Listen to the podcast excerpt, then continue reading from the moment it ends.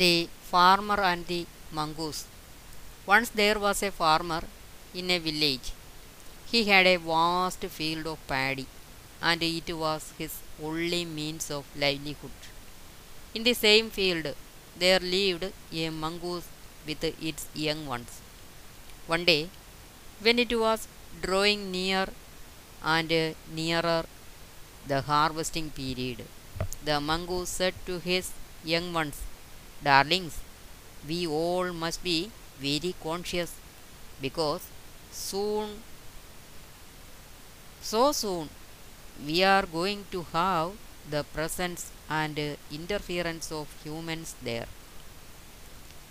The young ones agreed. As usual, the mongoose came out of its burrow the next morning and went away in search of food. When it came back, it asked its young ones, Children, did anyone come here?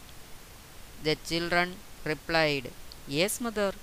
The farmer and his son came. They said that it was time to harvest their paddy the very next day, and so their neighbors might be invited. The mongoose said, If so, we needn't worry. The next day the mongoose went out as usual and returned in the evening. It asked its young ones, Did anyone come here, children?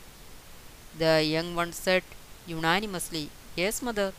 The farmer and his son came here. They said that their paddy field was getting out of its harvest period, and their relatives might be called to harvest because their neighbors had no time to spare for them. The mongoose said, If so, we needn't worry.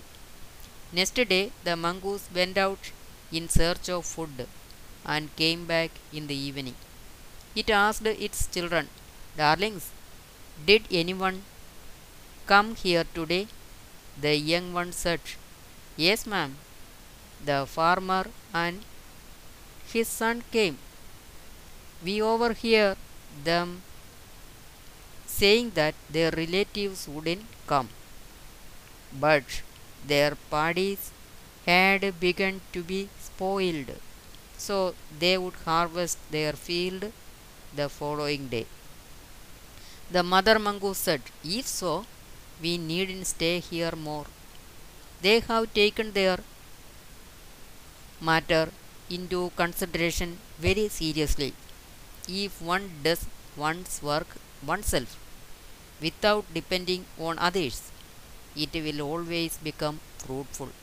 So let us go away from here and find another place.